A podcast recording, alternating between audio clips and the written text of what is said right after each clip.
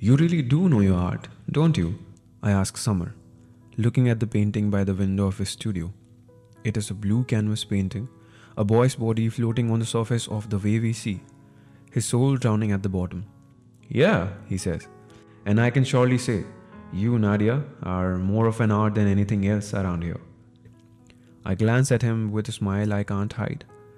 I thought I was the wordsmith here, I shyly say. Words are quite simple, really. He shrugs. I laugh. You want to settle that with some wordplay? He starts laughing at my competitive snap, and I can't help but join him. It's been a week since I've met Summer. There's something about him I can't place that draws me back into meeting him again and again. We've just been talking, nothing else. Feels like he's respecting the boundaries I drew on the night we met. And knowing that gives me a strange secure feeling in my chest. Tonight, I kinda invited myself to his studio. I wanted to see his creations and I'm not disappointed. The man is a true artist. Being in this place gives me that vibe of being on a vacation in Paris or Rome, surrounded by none of the modern world compulsions. Just old school art, filled with simplicity and complexity at the same time. It's so unlike from when I was with Jay. All that had was complications and troubles and mess. I wonder why he still floats in my thoughts sometimes. Can you write something on this? Summer asks, staring out of his window. I join him in his sightseeing over the city. What? The lost souls of our city in those fast, chaotic lights? I ask. No, he softly sighs. Two people enjoying art.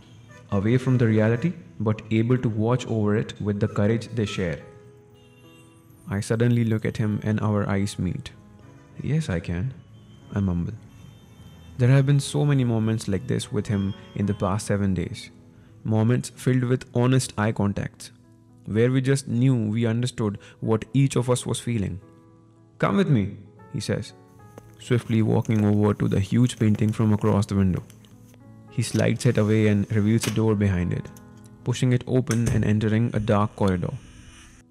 I follow him as dim lights quickly illuminate the small room. All it has is a huge window with the view of the sea and a comfortable, long couch settled by it.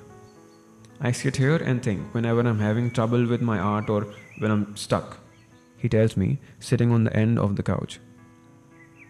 I join him on the other. Doesn't every artist have a place like that they go to? I ask. He nods. So tell me, Summer, where are you stuck right now? His half smile is back as his eyes search for words in the farness of the sea. There's something really delicate about that smile, even though it radiates confidence. Everything about him speaks of delicacy in ways that are more admirable than the modern definition of strong. Not like Jay, who was strong and tough in every way a man can be. Maybe that's why I could never break his walls. Or maybe that's all there was to him. Okay, I take back what I said. Summer chuckles. Words are far from simple. I know. I look into his eyes as I speak. But you know what you should do? You should let them be raw and say them fearlessly. That's when they're most impactful. He doesn't look away, but his smile disappears. And when he looks at my lips before opening his mouth, I already know what he's going to say. Let me kiss you, Nadia. Somehow those simple words turn me on more than anything else any guy has ever said.